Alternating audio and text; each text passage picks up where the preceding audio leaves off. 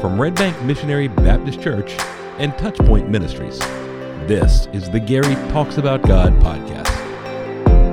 If you have your Bibles this morning, I want you to go ahead and turn to Romans chapter twelve. Just go ahead and turn there. We will be there in just a moment. Romans chapter twelve. And what we are doing uh, this morning is we're going backwards.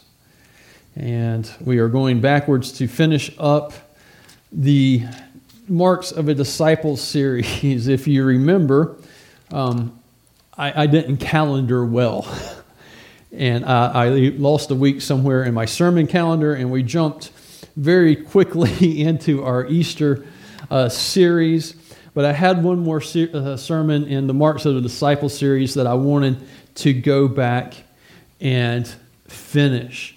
And the whole point of that series were, was, as a disciple, as a believer in Christ, that we are going to exhibit certain marks that will identify us, right? We we don't come to Christ and then get the t-shirt to wear so that everybody knows.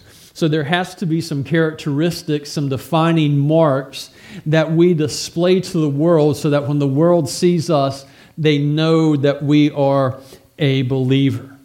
We talked about love.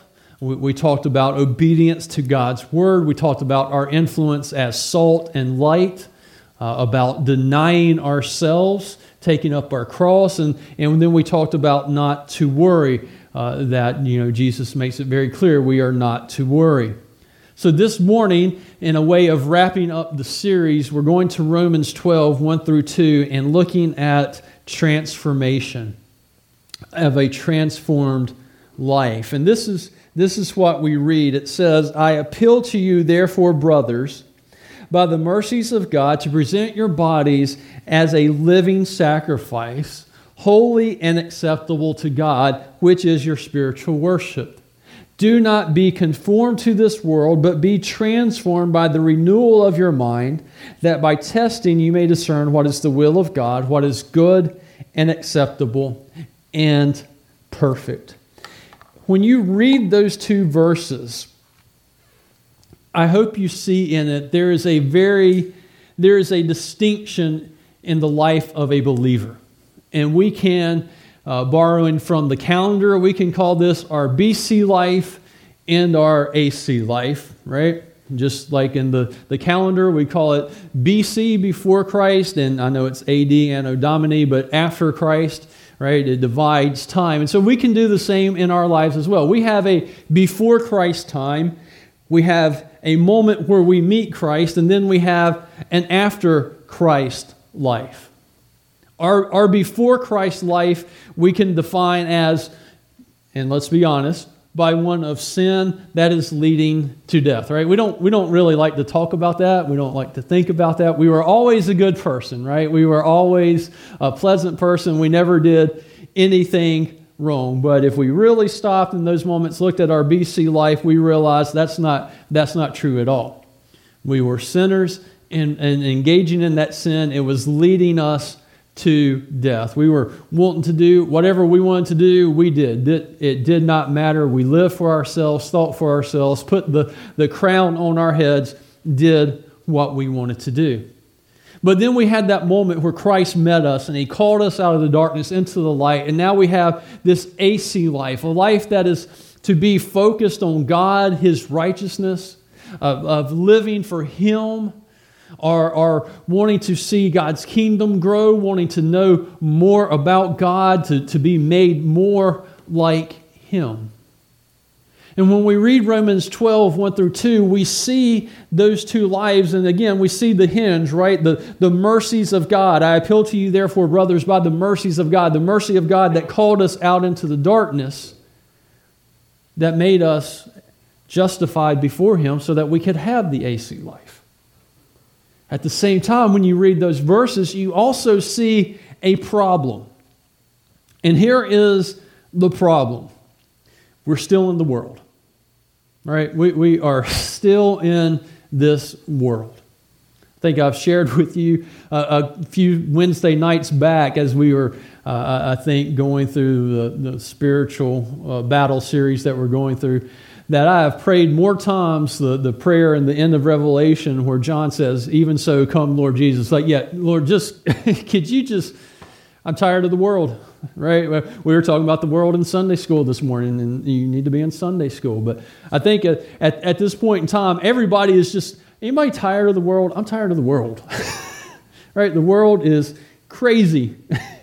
People are insane, right? I watched the video the other day. Did y'all see the Uh, the clip of the Yankees playing uh, the Guardians? And I don't know who the Guardians are now, but who did the Guardians used to be? Anybody know enough about baseball to know who the Guardians used to be? I, I don't I don't know uh, anymore. Is it Cleveland?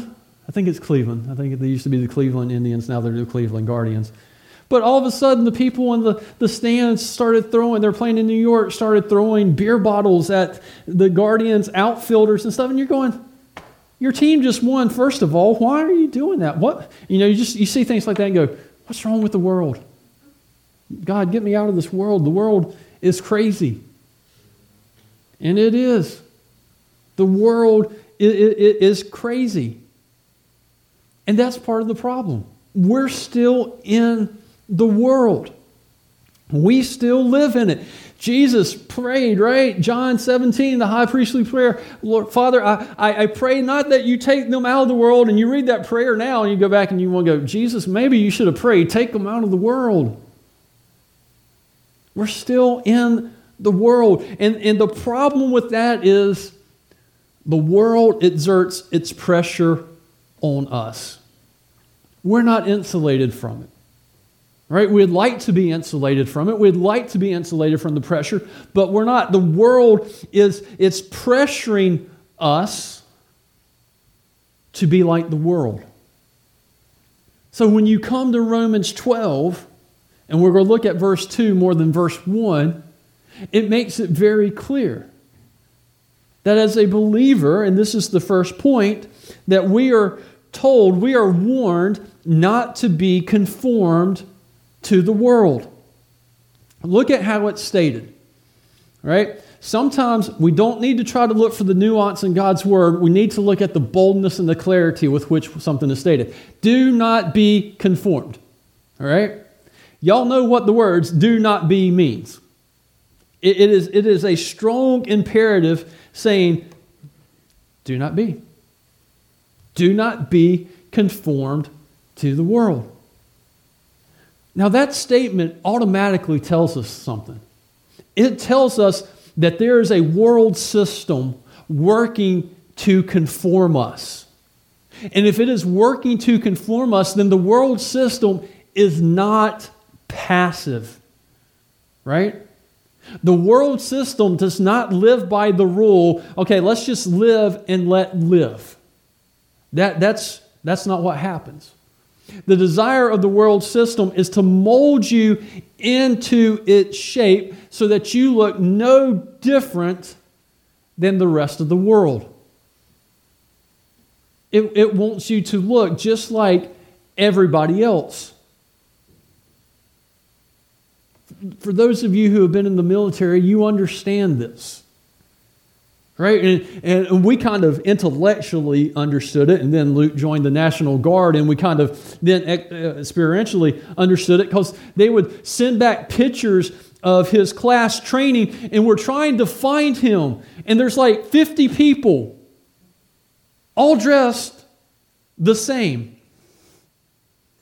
wearing the same clothes, with the same haircut, and the same hat, and the same boots, and it's same, same, same, same, same, and we're going, that's, no.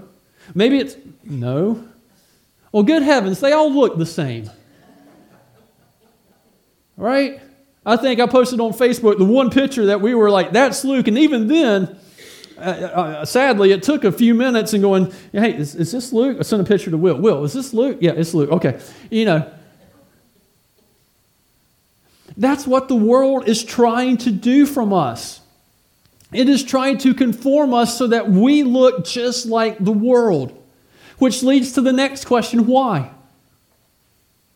Why? Why does the world want us to look like the world.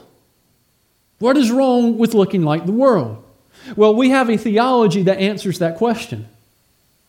Because we can go back to Second Corinthians four four and see that in the as Paul is writing, he says, the God of this world. And as he's writing in Second Corinthians four four, it becomes very clear that the God of this world is Satan.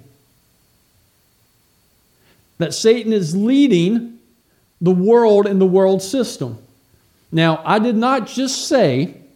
I did not just say that every ruler in the world is demonically possessed, okay? I, I didn't say that. I didn't say that all governments are, are, are demonic. I, I didn't say that. What I said is that within this world that we live in, the God of this world is Satan, and the desire for the God of this world, Satan, is to oppose the things of God, to oppose the people of God, so that they never get that mercy of God, so that they never go from the be- before Christ to the after Christ life where they are saved and justified, but they remain in the before Christ in their sins, leading to death, and would be dragged down to hell with him. And so the world system is pulling us, is trying to conform us to be like that. And when you go through and you look at all of history, you can see this. You can see this throughout. Go, go back to, to Genesis. And you can see it right then. You can see the murder. Right? You can see the fall. You, you can see the world system trying to be, hey, hey, let's build a tower up to God. Let's sin. Let's go do all. You see the world system with the idolatry, the murder, the jealousy, everything opposed to God, pulling people away, trying to conform them so that they all look the same. And the same thing is happening today. The world system has never stopped that.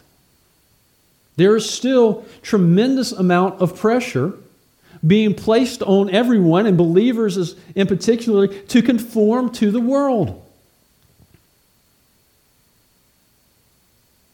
They want us to look like the world. And sometimes it's it's really obvious sometimes. And and, and sometimes it's it, it, it's really, really subtle. You know, one of the most subtle ways to try to get us to conform to the world is found in one simple phrase. You want to be on the right side of history, don't you? That phrase, right side of history. That's just a subtle attempt to conform us to the world. But the thing about that, it, it, it's kind of funny that they use that, right? When they're talking about the right side of history, because that implies that there, there is a moral right. Well, if the world says do whatever you want, whatever feels good, then where's the moral right coming from? There's got to be morality somewhere. Otherwise, you can't be on the right side of history. It also points to the fact that history is going somewhere, right? The, the, the Christian belief is that history is moving forward in a linear fashion to a climactic conclusion, right? Read Revelation. Most of the world systems just see the world going around, or history just going around in circles, nothing new. But when that system, when that, that phrase is used, notice how many times it is used to be on the right side of history, to stand against what God has so clearly said in His Word. You want to be on the right side of history of, of same-sex marriage, don't you? And I would argue that as a believer, we shouldn't even capitulate the word same-sex marriage, because marriage has a definition. And it's one man and one woman. You can't have same-sex marriage. It doesn't exist. But you see, you want to be on the right side of history. What about right now? The big thing right now, transgenderism. You, you, you want to be on the right side of history of transgenderism, but what does that do? That directly attacks Genesis one and Genesis two, where God created them, male and female, male and female, He created them.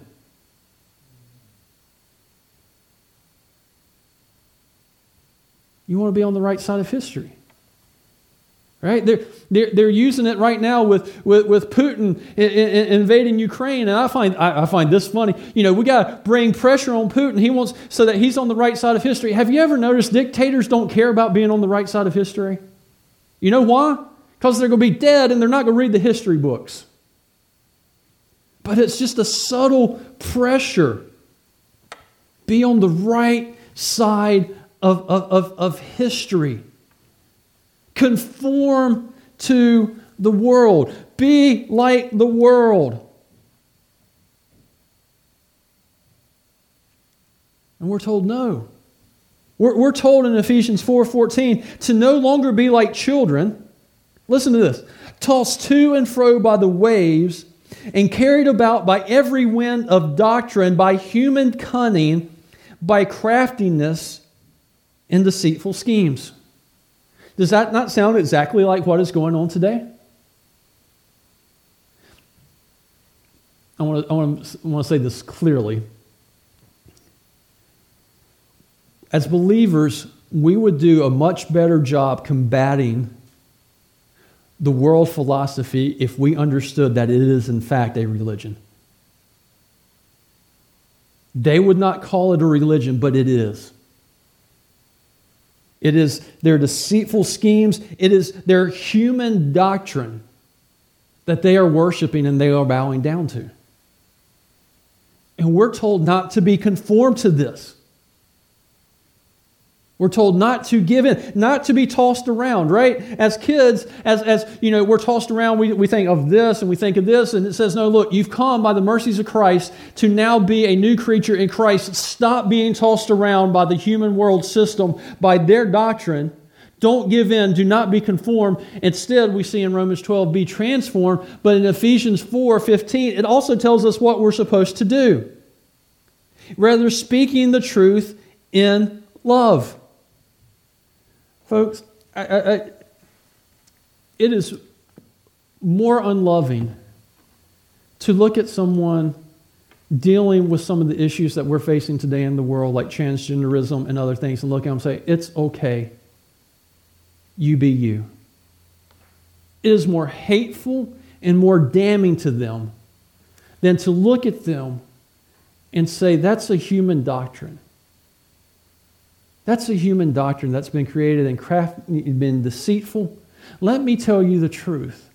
And the truth is that God created you, male or female. He created you, and before He formed you in the womb, He knew you.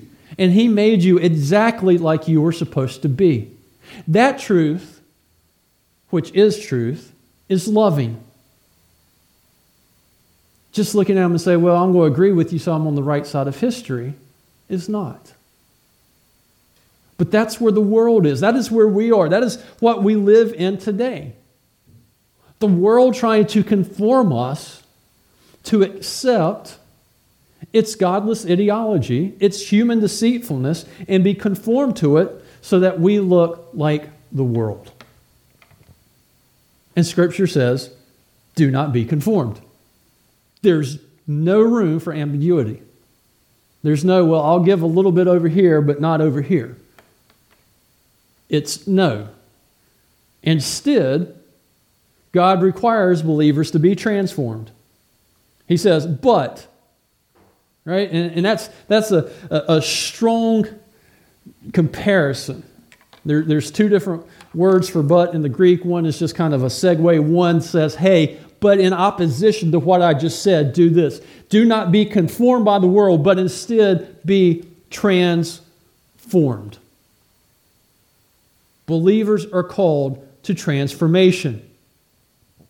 And in fact, when you go throughout and you look at all of Scripture, what you will notice is from the very beginning, God calls His people to be different than the rest of the world.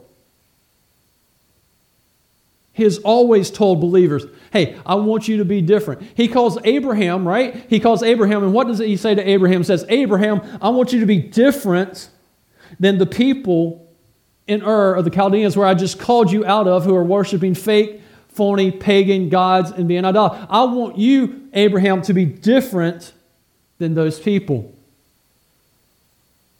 Talked about Noah in Sunday school. You need to be in Sunday school. Noah was called to be different than everybody else in the world. The world was exceedingly wicked, and in the midst of this, God calls Noah to be righteous. God, in calling His people and in establishing His people in Leviticus eighteen, one through five, says this, "The Lord spoke to Moses, saying, Speak to the people of Israel and say to them, I am the Lord your God. You shall not do as they do in the land of Egypt where you lived, and you shall not do as they do in the land of Canaan to which I am bringing you. You shall not walk in their statutes. You shall follow my rules and keep my statutes and walk in them. I am the Lord your God. You shall therefore keep my statutes and my rules. If a person does them, he shall live by them. I am the Lord." What does that those verses say? It says, hey, I'm calling you. You are my people. You're going to be different. You are going to be transformed because I am your God and you are my people. And you're not going to look like the Egyptians where you just left.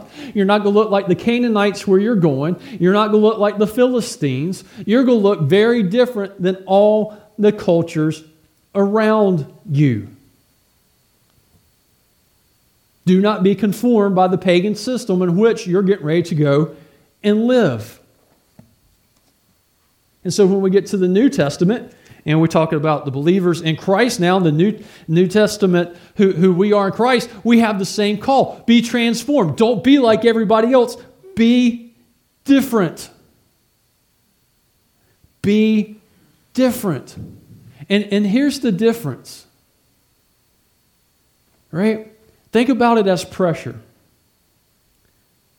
The world is an external pressure pushing down on us to mold us into its image, where God is working internally, exerting pressure to mold us into His likeness.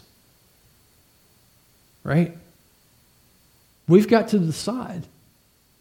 Because as a people, we like to follow other people.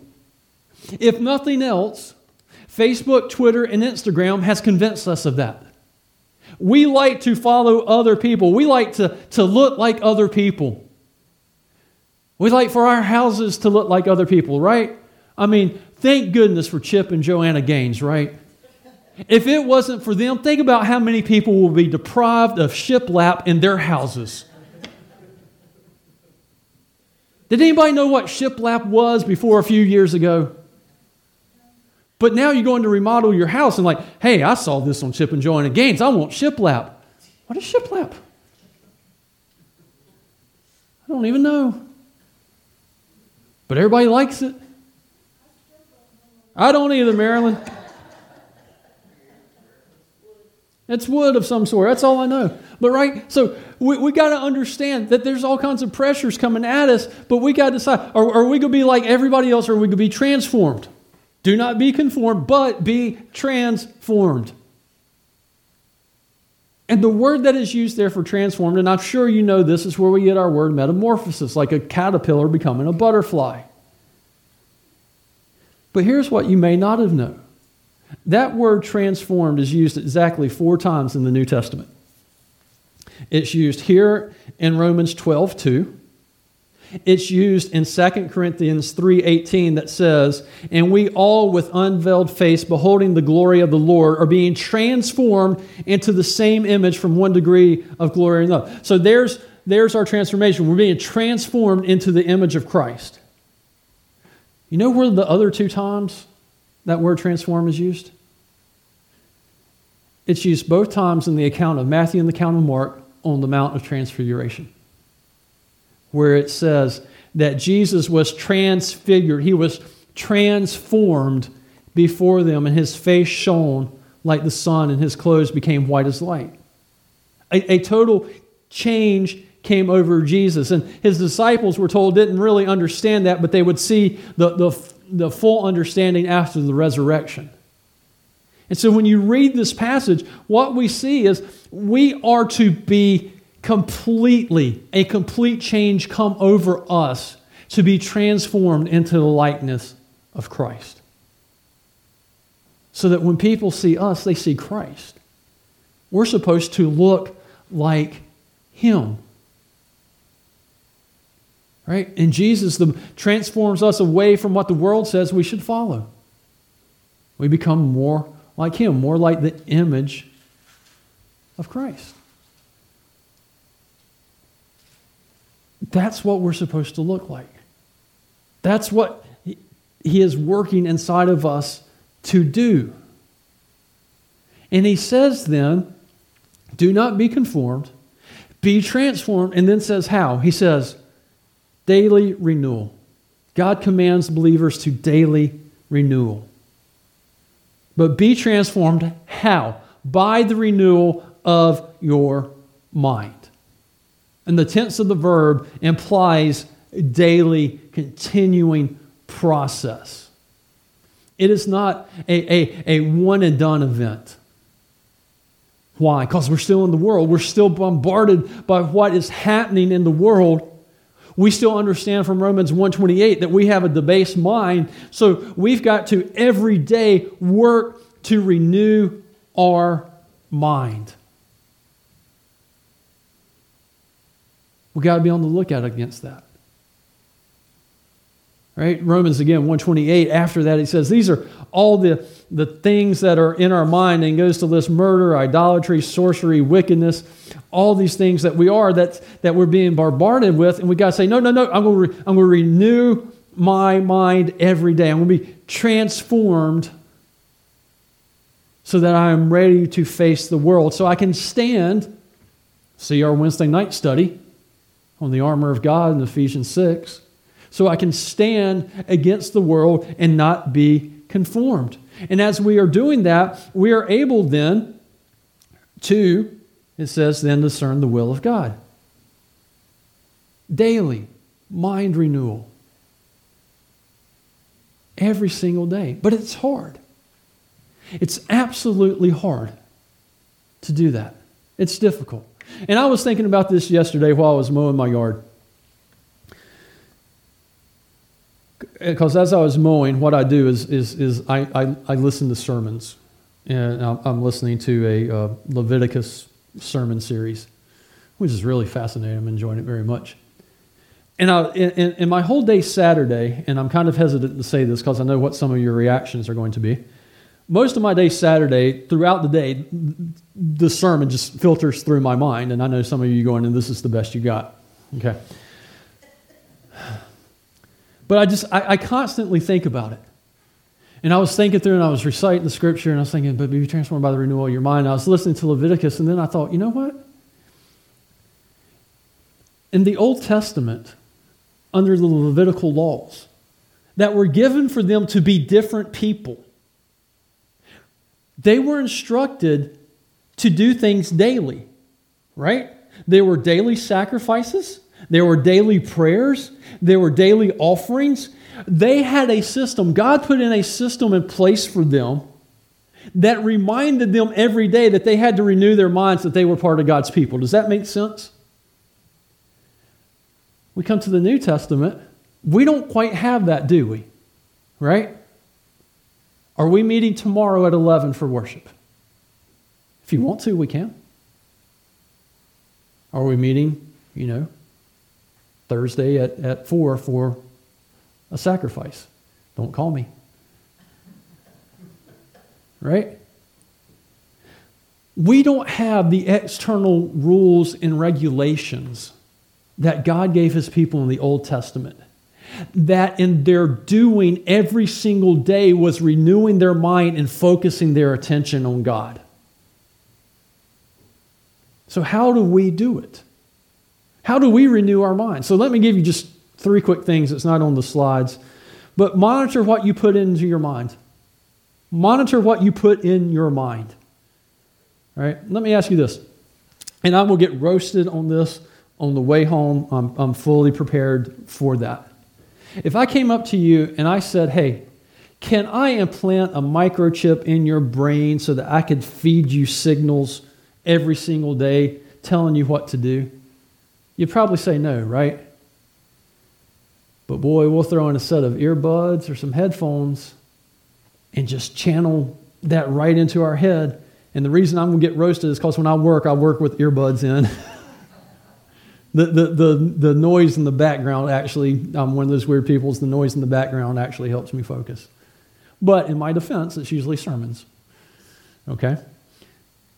But here's my point.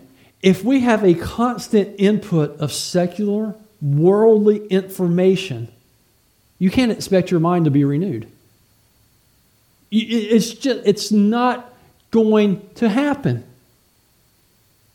So we need to monitor what we're putting into our minds. We need to put into our minds what is pure, what is holy, what is good, what is pleasing, what is right. Monitor what you put in your mouth. Commit then, all right? So monitor. Then the second word is commit. Commit to daily renewal. Okay, again, you got to commit yourself to doing this. However that works for you. A good way, prayer and Bible study. Start your day. Uh, Gary, I'm not a morning person. I got you. I hear you. But hey, how hard, how hard is this prayer? God, today, the world is going to try to conform me into its likeness. I want the strength to reject that and be transformed by you. Start your day with that prayer. Sometime later in the day, pray again, read your Bible, study. It's, it's just that simple. Memorize Scripture. So you got, you got to make the commitment. But then finally, availability. Make yourself available. Make yourself available. Here I am, Lord. I, I, I'm available. I, I, I'm here. I, I'm going to be available to the leading of the Holy Spirit. Allow Him to renew my mind today so that we are transformed into the image of Christ. That's, as a believer, what we are called to do. Because if we're not transformed, we have nothing to offer the world. Paul is writing this to the Romans, to the church in Rome. How, what did the, what did Rome look like? Rome wasn't a godly city. It was the imperial city. It was filled with wickedness, and it was filled, filled with sin, and it was filled with pagan worship. And the believers in Rome are being bombarded again to conform to that, to be more like the Romans, to be more like all the others in the city. Don't you want to be like the Romans? Don't you want to be invited to the parties? Don't you want to celebrate? Don't you want to go to the games? Don't you want to go to the Colosseum? Don't you want to go to this party? Don't you want to do all of this? Hey, if you just come to the temple and, and sacrifice to this pagan god and, and look more like it, think about what's going to happen to your business. Don't you want to look like the rest of us? And Paul writes to the Romans and says, no, you don't. Because you want through your transformation to show the rest of Rome that you have something different, that you have something to offer the world. And the same is true for us today. The marks of the disciple that we are to exhibit in the world shows to the world that we are different, that we have something different to offer them. Because if you look like the world, you don't have anything to offer the world. Have you noticed how many times the world says it wants something, it gets it, and then says, here, let's do something else? Because it has nothing new to offer. It has nothing lasting to offer. It only lasts as long as the high, and then when the high is gone, the offer is going to need something else. But by living as a marked disciple of Christ who has been transformed by the mercies of God, we show the world we have what you're looking for. That we have hope, that we have security, that we have joy, that we have an abundant life, and we have it not just here and now, but for all eternity. Wouldn't you like to get off the carousel that just keeps going around and around that the world keeps pushing? And come over here to know Christ through His mercies so that you now have purpose and you have hope and you don't have to worry about the world because as a believer in Christ, you are secure now and for all eternity. That's what we have to offer. That's what the world needs to hear. But we only do it if we lived out transformed lives that show that we are a disciple of the one who saves. The Gary Talks About God podcast is a production of Touchpoint Ministries and Red Bank Missionary Baptist Church in Germantown, North Carolina. Want to learn more? Visit our website at w w w dot red bank m b c dot com. If you enjoyed this content, please like and subscribe. Thank you for joining us.